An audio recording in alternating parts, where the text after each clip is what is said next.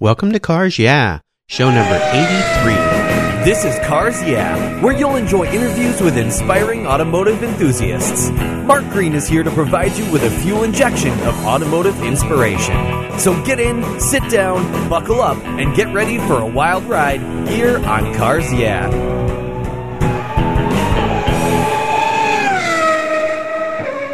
Do you love vintage cars? Then go to carsyeah.com and get a free copy of the fantastic Filler Up book. It's a full color ebook filled with fuel filler fun with over 60 color photographs of vintage cars plus inspirational quotes from some of the most famous automotive enthusiasts of all time. Simply go to carsyeah.com, click on the free book button on the homepage, and download your Filler Up book today.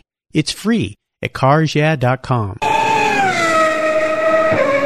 Hello, automotive enthusiasts. Today I'm really excited to introduce a friend of mine and a really special guest, Dennis Hoyt. Dennis, are you buckled up and ready for a fun ride? I'm cinched down in first gear and ready to drop the clutch. All right. I love that. Dennis Hoyt's artistic focus and drive are grounded in the trompe l'oeil concept. For over 30 years, his definition of art has been at odds with the conventional. His sculptures are both free standing and wall mounted and depict an automotive theme of motion and color. His sculptures are constructed of hand carved wood that focused on abstract presentations of formal shapes. These pieces develop into large scale works using wood as the primary medium, and the techniques he's developed have brought him international acclaim. His work has garnered over 60 articles and many awards, including the Peter Helck Award, five Athena Awards of Excellence, the Pebble Beach Concours d'Elegance Most Elegant Artwork Award, and he was the first recipient of the Raymond E. Holland Award for Vision and Creativity. Today's Dennis is, is focusing more on how much he can push that envelope, and you can find Dennis and his work at dennishoyt.com. So, Dennis, I've told our listeners just a little about you. Would you please take some time and share some more about your history and your career your interest, and of course, your passion for automobiles. Sure, I'd love to. Um, let's begin with the fact that uh, at a very, very early age, I had an interest in cars. I, of course, do not remember, but my parents told me that when I was three years old, while driving with them in their car, I could name every car that we passed on the road at three years of age. Oh, wow. Uh, I, I find that in this day and age um, a little strange because uh, I can't, of course, remember when I was three years old, but to to have an affinity for automobiles at that age, um, right now it kind of leaves me a little stupefied, if I will. Something in the genetics. yes, it must be, uh, and some, and, and I think since that time, I can recall when I was very young and living uh, in the Northwest.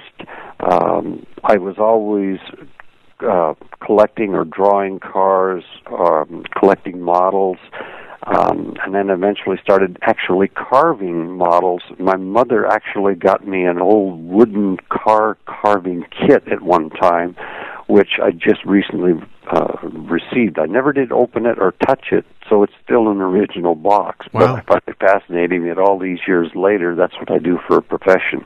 I remember one very, very distinct thing that happened when I was about 12 or 13 years old. We had just moved to a farm in northern Idaho on along Highway 53, and I was in the top of a tree as that lined that highway, two lane highway, and watching the cars go by. That's I would spend hours just sitting there watching the cars go by, looking at the body shapes, the colors, and so forth. At this time, a Chrysler turbine car drove by, and I just couldn't believe what I was looking at. Um, of course, it hadn't even been released to the public. They were doing test miles at that time with it, but I saw the actual turbine car go by, and I think that impression of that at that age, um, I it's it's been with me. It's it's never left. I I just was just awestruck by the fact wow. that this car in northern Idaho was driving on a highway, um, and this was way before it even was in the auto show. So wow, what a fun adventure! Yeah, it was. You know, and I think then it was just the fascination with uh, automobiles always trying to take a scrap piece of wood and and carve uh, a shape, a form, um, and I had very crude, of course, n- knives at the time and tools. So um, uh, I still wish now I had some of those. My mother might have kept them. I don't know, but uh, it would be very fascinating to see. Uh, Oh, yeah. after all of these years. Sure.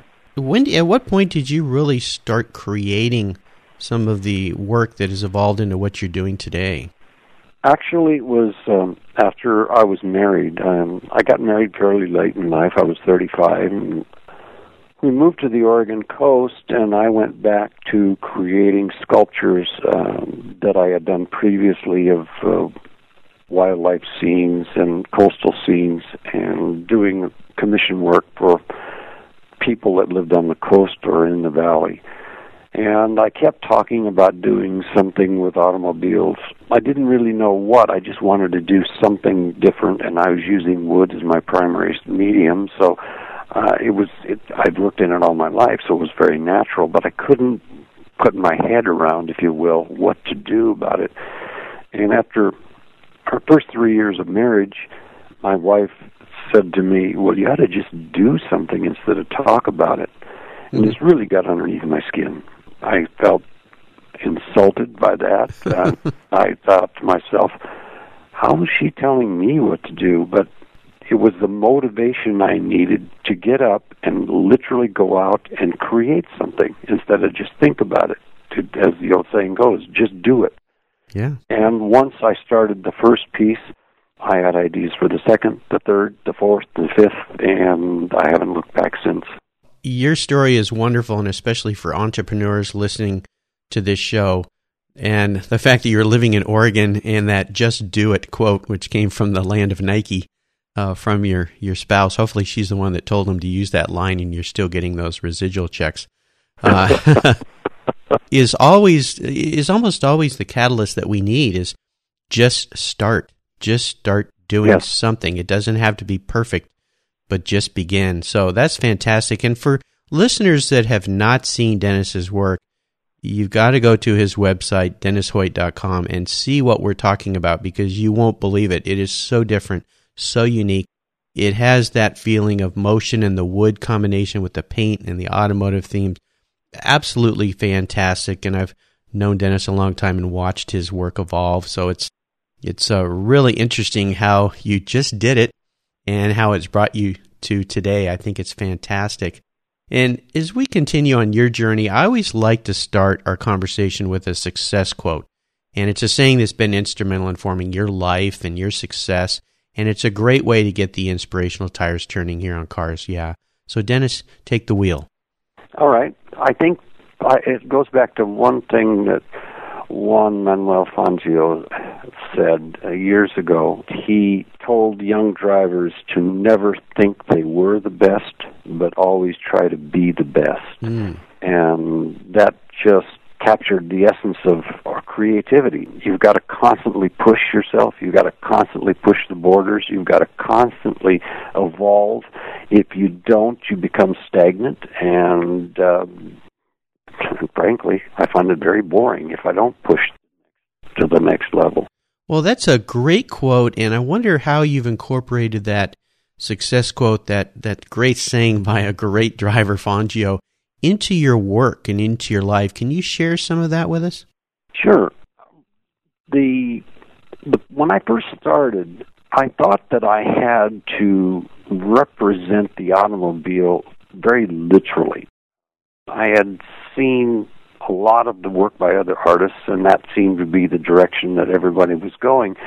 And when I first started, I, I would look at creating a literal uh, interpretation of a, a certain marque, and I would be faced with the challenge or how do I terminate this? I'm not a model maker. I don't want to make a model of something. But how where do I if I do a section of a car, how do I terminate it? So when I first started I was squaring everything up, if you will, and putting it in the frame. So you had this three dimensional um sculpture coming out of this rectangular or square shape. And after a couple of years, that I became so repetitious. I thought, well, there's got to be other ways to to showcase a piece of sculpture that isn't confined within a given shape. So I started experimenting with free form again, not knowing where or how to terminate the edges. Where do you stop? You've got a fender line that goes all the way to the windscreen. Well, where do you cut that off? Do you cut it off at the windscreen? You cut it halfway back? And the more that I worked on this, the more that I developed this, what I would call an evaporative process, where you start with a small series of holes and maybe they get larger and larger till there's no material left. And I found this to be very artistic because you could recognize the particular car uh, from the point one perspective, but as you went over the piece, it would start diminishing. The the the material would be would disappear, so to speak. Then I evolved and moved on to okay, the thing that fascinates me most is speed and motion. And I'm fascinated with the mindset that people have when they see an automobile going by at tremendous speeds. What does their mind capture? What do they remember most? And I'm trying to uh, then I'm thinking to myself, how do I capture this? How do I capture this? How do I make this piece of work, this sculpture, look like it's going 200 miles an hour. Mm-hmm. And I kind of fell back to this evaporative idea, and I thought that if I were to elongate the sculpture, to put a secondary shell, if you were, will, over the car, and elongate those features, you start blurring the lines of reality. You start blurring the subject matter itself, and therefore you start enhancing the impression of speed and motion. And the more that I worked on that, the very first piece I did was The Ragged Edge, which sold immediately at Pebble Beach way back in 1991, I think it is. It really taught me that I don't have to confine myself to the the uh, physical dimensions of the automobile. I can extrapolate these aspects or signature elements of the car and create this illusion. And over the years, I've constantly been working on ways to make that even better, to, to enhance it even more, to create this intense and immediate impression of speed and motion. Color also fascinates me with the fact that the colors change. Some a lot of my sculptures. Um, I can cite an example: the Porsche 917L that I created for a client. Um, he asked me how would I make this 917 the psychedelic Porsche. Mm-hmm. Um, go make it look like it's going as a high rate of speed. Immediately, I, the idea struck me is take the paint scheme and extrapolate it, elongate it out. The mm. paint just oozes off the back of the car, and um, so then to further enhance that, I always put things like the values at the front of the car are lighter values because I want the front of the car to be almost red hot, so it's almost a white hot. So the value color values are a lot whiter at the front, but as you transition across the car and to the tail end and off to the blur, it gets darker and darker and darker. Again, by changing the values from from front to back, and you create the helps create the illusion of speed because what you're seeing at the very end, the car has already gone by, and everything is starting to cool down, so it's therefore darker. Hmm. Um, Wonderful.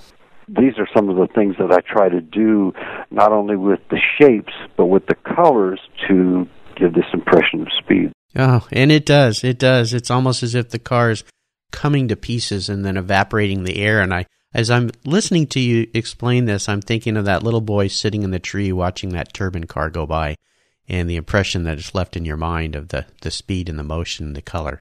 it's fantastic. I love it. Would you share with us a story that you think instigated your passion for cars? Perhaps that pivotal moment in your life when you really knew you were a car guy.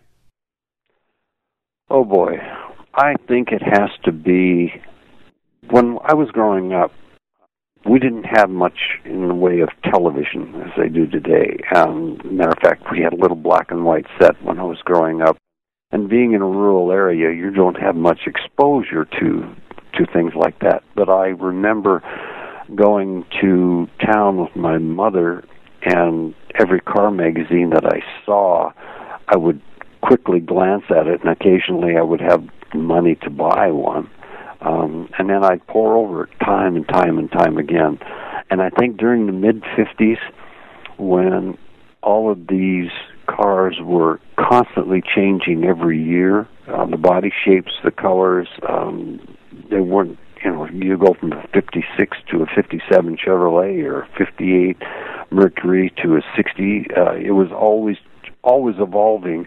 And because of that, I, I think I started looking at these shapes and and some of them were glorious and how I could visualize that and started working carving these little wooden cars in all these different shapes but always looking at trying to make them you know relating to speed. I always I had this fascination with speed and motion and I would try to figure out ways at an early age of I would do a certain car design or a certain carving because I thought it looked faster than another marque. Mm-hmm. Sure. No, that makes sense. I like that. That's wonderful.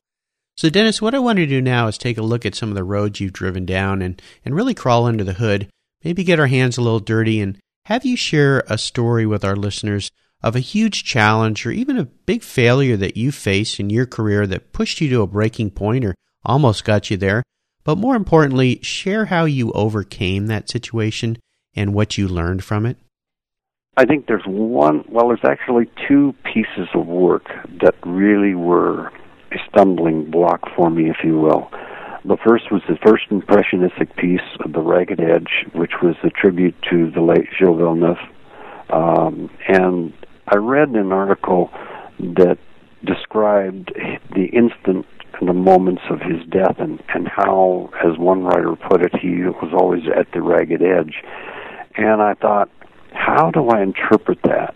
Uh, how do I create this, you know, almost visceral disregard for life by creating this motion sculpture? And that's when I uh, worked on um, developing the secondary skin that went over the car and shredded it, and all the edges were ragged. All the edges on the sculpture are ragged. The tires are ragged. The body sculpture was ragged. The only thing that wasn't ragged was the helmet in the cockpit.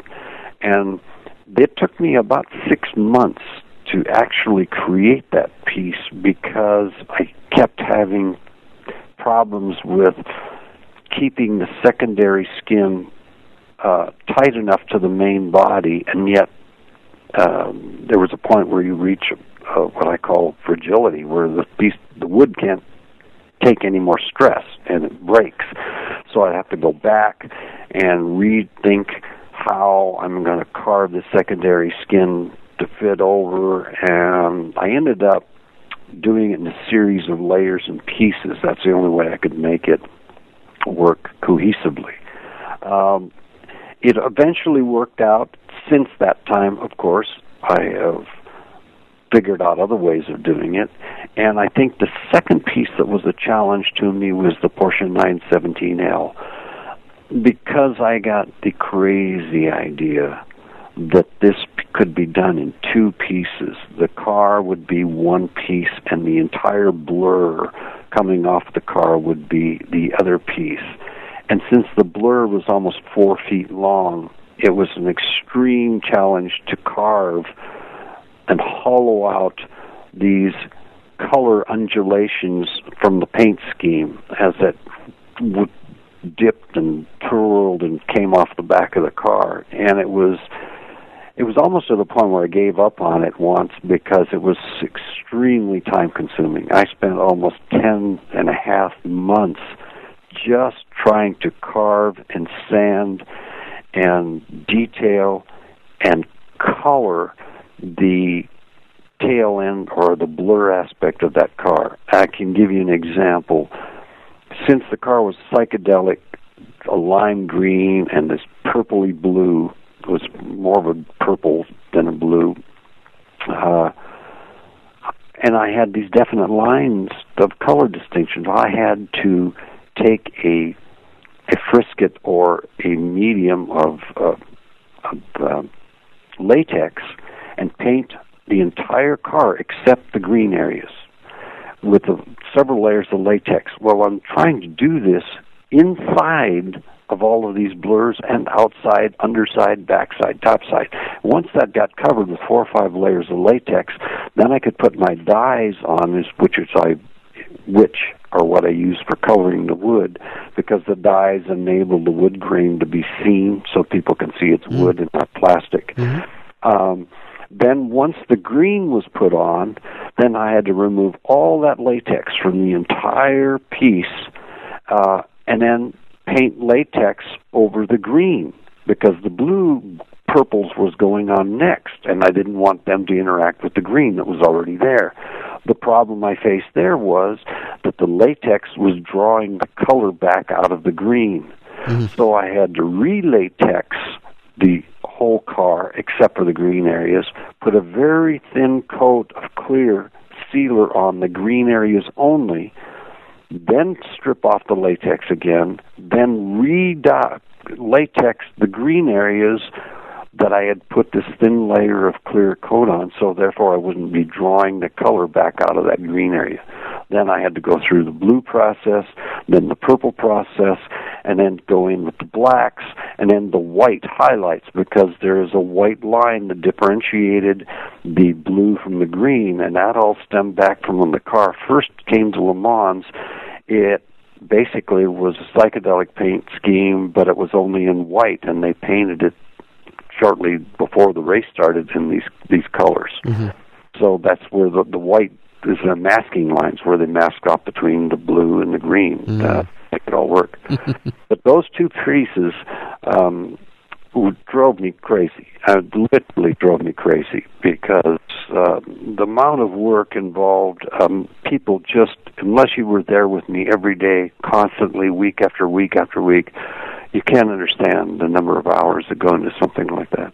Oh, wow. Well, but perseverance is the word that comes to mind as I listen to this story. You stuck with it, and I'm sure you learned a whole lot of things from it. And the pieces are fantastic. They are masterpieces in my mind, and I'm sure you're very proud of them. And the owners um, probably look at them every day with amazement and say, How did the guy do this? it's just fantastic. Dennis, let's shift gears here and go to the other end of the spectrum would you share a story with us when you had a real aha moment about your career in sculpture and art? A time when you realized that, you know what, I think I think I'm going to make it. This is really going to work and and tell us the steps you took to turn that aha moment into a success. Aha moment. Oh boy. I think the aha moment was my first three automotive pieces, which were of a a Porsche 956, a 911, and then a Ferrari Testarossa.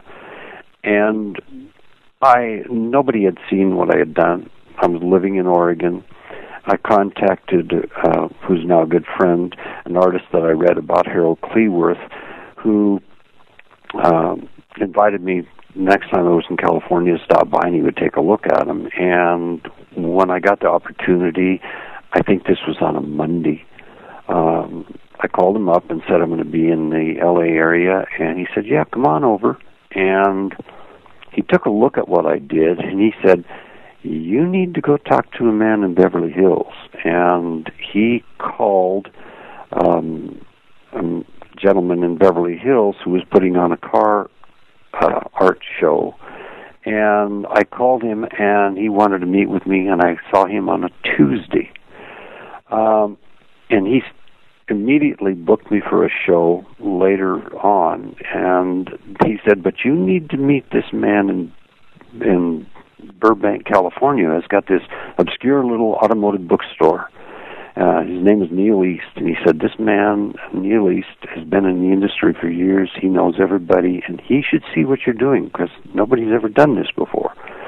So he called him, And I called Neil East and, and said, this is who I am. Uh, I was told to come and see you. And he said, yeah, stop by. And I walked into his little bookstore in Burbank. He uh, had this wooden, uh, very simple, quite elegant, but a very simple small model um, on the desk. And before I brought my pieces in to show him, he says, "Is this something that you do?" And I looked at him and I said, "Well, no, not really." And he said, "Okay, let me see what you've got." So I brought the pieces in, and he immediately got on the phone and contacted Bill Motta of Road and Track magazine and said, "You've got to see what this guy does." And Bill was a little reluctant at first because he says, "I just don't have the time. I just don't have the time." He says, and Neil said, "I'm t- telling you, you've got to see what this guy's doing." And I'm sitting there, not knowing too much about who Bill uh, Motta was, or I knew, of course, Road and Track, but um, I hadn't really a clue. He said, "Well, he's the art editor, and you've got to see him." So Bill relented and said, "Okay, I can give him five minutes of time. Can he be here on Thursday?" And I said, "Sure, I'll be there on Thursday." So Thursday morning, I got up and drove to Newport Beach, went to the headquarters of Road and Track magazine. I walked in, met the receptionist, and said, "Hi, I'm Dennis Hoyt. Uh, I was on an appointment to see Mr. Motta, and I have three pieces of art I want to bring in." She says, "Okay, fine. Uh, just bring them on in and set them down over here. And I said, okay. I went out to the vehicle, got the first piece, brought it in, set it down, went out to the vehicle to get the second piece. By the time I got inside with the second piece, half of the staff of Road and Track was looking at it. I got the second piece down, went out to get the third piece. By the time I come back in, the entire building had emptied out to the reception area and we're looking at these pieces of work. And at that moment, Mr. Motta came down the stairs and he said, Would you mind bringing them upstairs? I said, No, I don't mind at all. And I had a lot of help getting the pieces upstairs. We went upstairs. I was there for two and a half hours. Aha! And at that moment, I said, I think I've got something. here." Yeah, I think so. What a great story. and and that was the time. And I also met uh, Mr. Ken Eberts, who was the president of the Automotive Fine Art Society.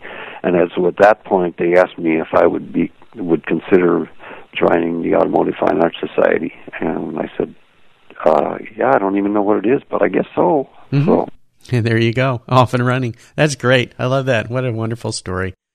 Is there um, a first car, first really special car that you had, Dennis, that you could share with us?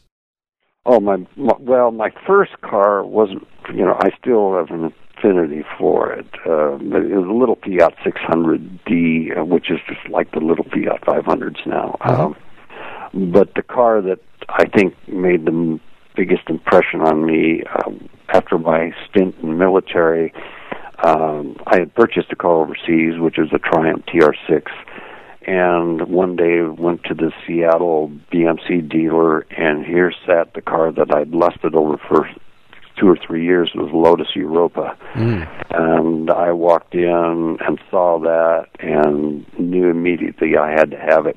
So I approached the salesman and said, "I want that car."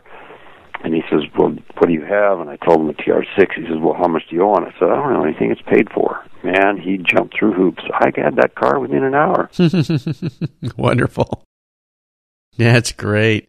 Is there a vehicle that you've had in your past that you sold that you really wish you could have back? Well, I I didn't sell. There was one I had an opportunity to buy, and I just I think now, oh, you passed up on that. Uh, in 1969, I think it was 69, I was offered a 289 Shelby Cobra, Mm. and I'll never forget maroon color. It had some dings in the aluminum, not bad. And I looked at those and I thought, well, I don't know anybody that knows how to work aluminum. How am I going to get it fixed? You know, I, I nah, I'm gonna. The price was forty five hundred dollars, hmm and I think back now and I go, oh, you dummy. You know, Well, the past is the past. Yes, indeed. Is there a current project you're working on right now, Dennis, that really has you excited and fired up? Well, there are two actually. Um, one of them is I'm working currently on. Uh, I had a well, I have a client who wants a piece of my work, but they, for one reason or another, it cannot protrude off the wall. They want to hang it on the wall. It's got to have a shallow depth. So I am working on doing something really quite radically different from anything I've ever done before, and that is to do a signature element of the car, but do it in two tone, or actually one color only. And this particular piece, it'll be piece, it'll be black, uh, and taking it back to a rectangular framed piece, but it's almost going to be like a negative. So you've got a black, and it's all cut away so that the wall behind it shows. So you've just got this suggestion of the car in a two dimensional format. And I'm going to incorporate steel with the wood because some of these aspects of the sculpture are going to be so fragile that the wood would not uh, stand up to any kind of abuse, wear, tear, or movement whatsoever. So mm. that's a challenge. The other uh, thing I'm working on now is the idea of creating a life-size sculpture of a Formula One car at speed, and the total sculpture would be about 32 feet long. Oh my gosh. Oh wow.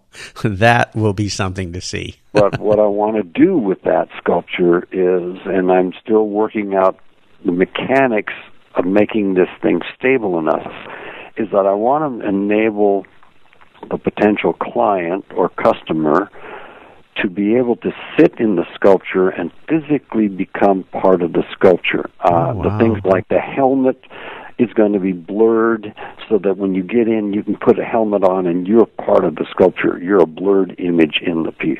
Oh my goodness. That sounds wonderful. That's really great. Now, here's a funny question for you, Dennis. If you were a car, what kind of car would you be and why? I'd be a Ferrari. And why is that? Uh, and I think I'd be, I think my all-time favorite car of mine, it's a race car, is the P4. Mm. It is such a gorgeous shape. I mean, it it just evokes speed and motion just standing still. Um, the second car would be a pontoon fendered Testarossa, but the the P4 to me is the ultimate. Uh, even the cars today, I don't think it ha- they have the panache, the grace, and the beauty of a P4. Yeah, beautiful car.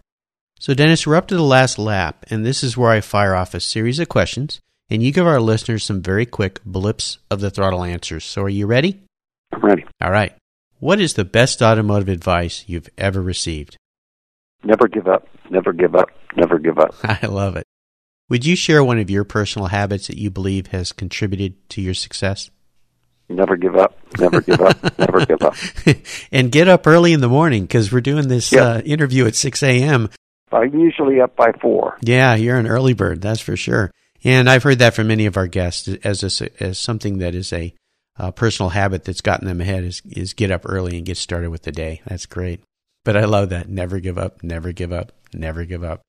Do you have any interesting hobbies outside of your passion for cars and art?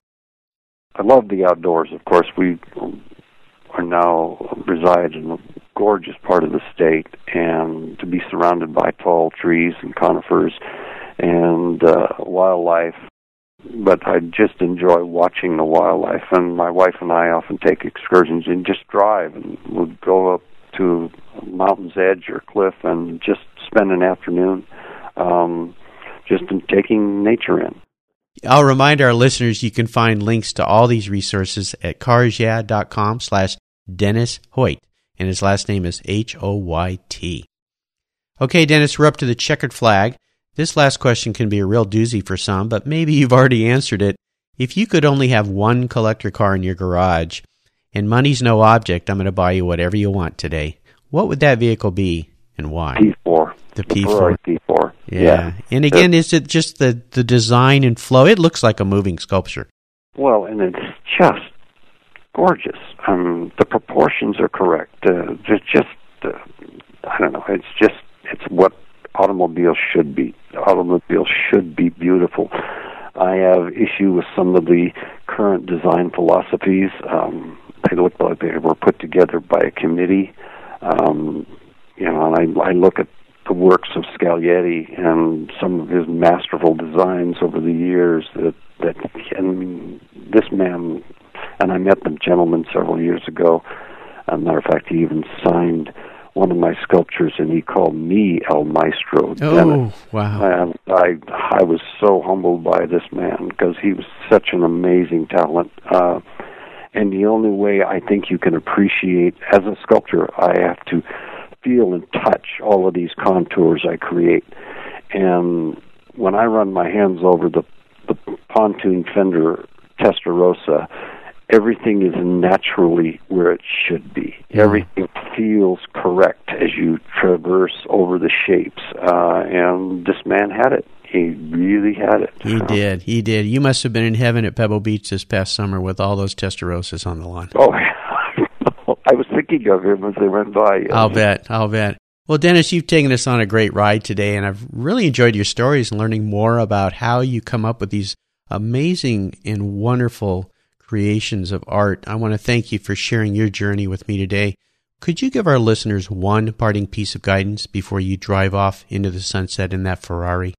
Yes. Uh, one thing that I think uh, is going to be really important to any young artists or artists is that they, um, to be themselves.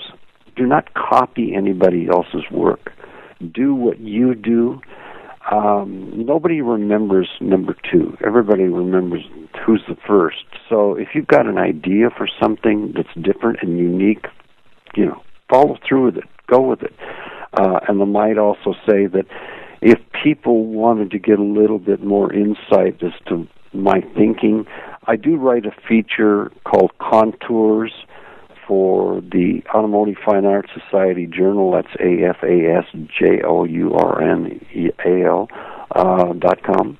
And these contours articles, I talk about why artists should make their work unique and set themselves apart by being different. Um, you know, and I think that's the parting words that I can. So you've, you've got to set yourself apart because uh, there's too many wannabes and people to copy other people. And if you can do that, um, whatever the, the particular event or venue would be, um, you'll gain recognition faster, you'll gain acceptance faster, and you'll be remembered over anybody else. Absolutely. That's a great piece of advice. And what's the best way for our listeners to learn more about you? Would it be your website? Sure.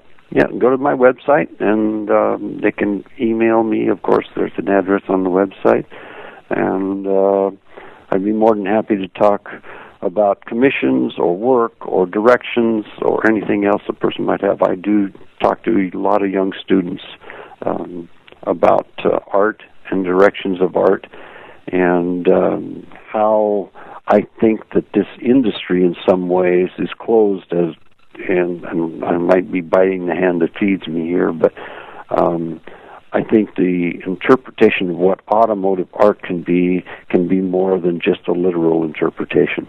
Mm, yeah, and that's what you've done. And again, I'll remind our listeners, just go to carsyeah.com slash Dennis Hoyt, and you can find the resources and Dennis's website, which is real easy, www.dennishoyt.com. Thank you, Dennis, for being so generous with your time today and your expertise and for sharing your experiences with me and the listeners. Until we talk again, I'll see you down the road. You bet. Put it in gear. Thank you so much for joining us on today's ride here at Cars Yeah. Drive on over to carsyeah.com to find show notes and inspiring automotive fun. Download your free copy of Filler Up, a fun book filled with gorgeous photographs of fuel filler fun, including quotes from more inspiring automotive enthusiasts. Download your copy today, and we'll see you next time on Cars Yeah! Yeah.